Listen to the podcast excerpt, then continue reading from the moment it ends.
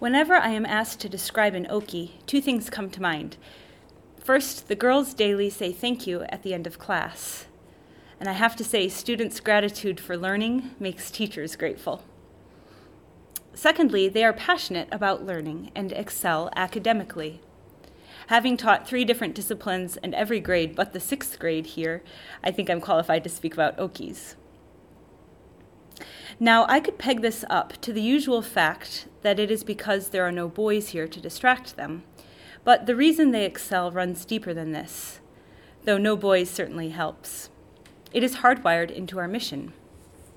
Our graduate seeks academic excellence that drives her to pursue lifelong learning. That's taken from the portrait of our graduate. Oakcrest students learn academic excellence.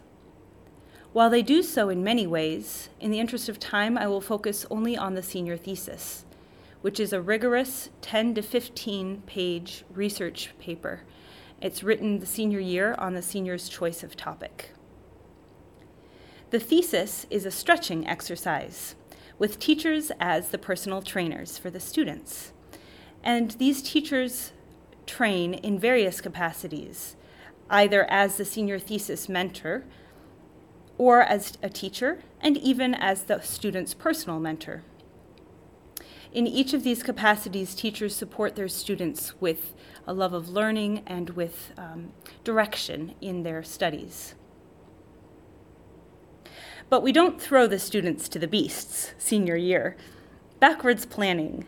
While the thesis is certainly a significant challenge, the entire Oakcrest curriculum prepares the students in developmentally appropriate ways to think clearly, research accurately and thoroughly, write clearly and persuasively, and present convincingly and confidently.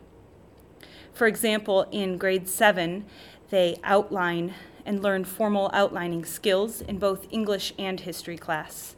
In grade 9, the students recite poetry frequently and have frequent analytical writing exercises to improve their fluidity. Grade 11, uh, the students have frequent exercises, writing exercises in imitating the style of the best authors. I think recently the 11th graders were imitating Hawthorne's literary style. The girls are given the tools to succeed in subtle ways as well. The infectious enthusiasm of the teachers and the students. I remember one year I was teaching The Merchant of Venice to the seventh grade, and we were having a formal discussion. One of the students made a connection between two different Shakespeare plays we had been reading and was so excited at the connection she jumped out of her chair and um, started jumping up and down. So the, uh, the enthusiasm is, is two, two directions.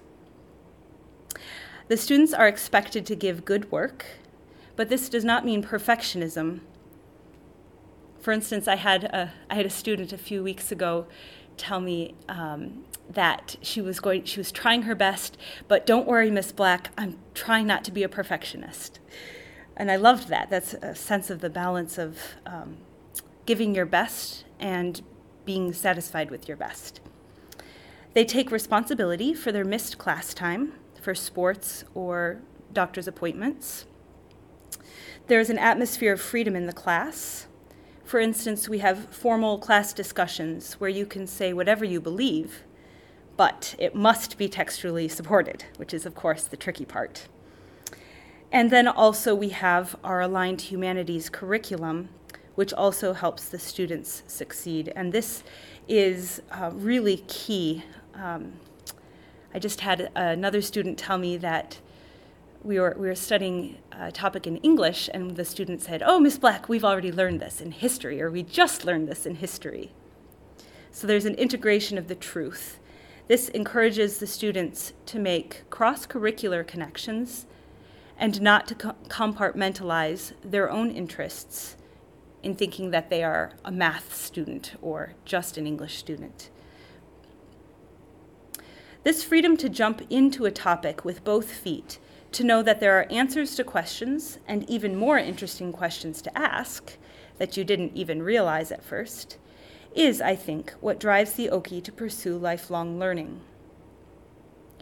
Students routinely choose subjects for their thesis because they are passionate about the topic and are planning to study it in depth at college. This gives them an enormous running jump into their college studies. I, a couple of years ago, I had a student who wrote a high school uh, senior thesis on Dvorak and American Romanticism. Uh, she emailed me last uh, beginning of last year saying that she had decided to take the same topic for her term paper in her college class and had come to the completely opposite conclusion that she had for her high school thesis. It's so, wonderful to see that growth, the intellectual growth. So, this gives them an enormous running jump into their college studies. Or, what is even more exciting, the students choose fields that they are not planning to study in, but which they are simply curious about, often because of questions raised in class. I had a, I directed a senior thesis topic on Heart of Darkness and the concept of journey um, by a girl who was planning to study economics. I had another student who studied um, bioethics, but she wanted to write her senior thesis on Frankenstein and the bioethics question that come up in Frankenstein. And I also had another student uh, pursuing nursing, and she wanted to write on the nature of law. And in fact, this also gives the girls a head start in college. I actually just had um, a nice conversation with a past mentee of mine who's a freshman at Princeton, and she just mentioned to me a few days ago that the admissions department at Princeton is actually looking for students who have a variety of interests.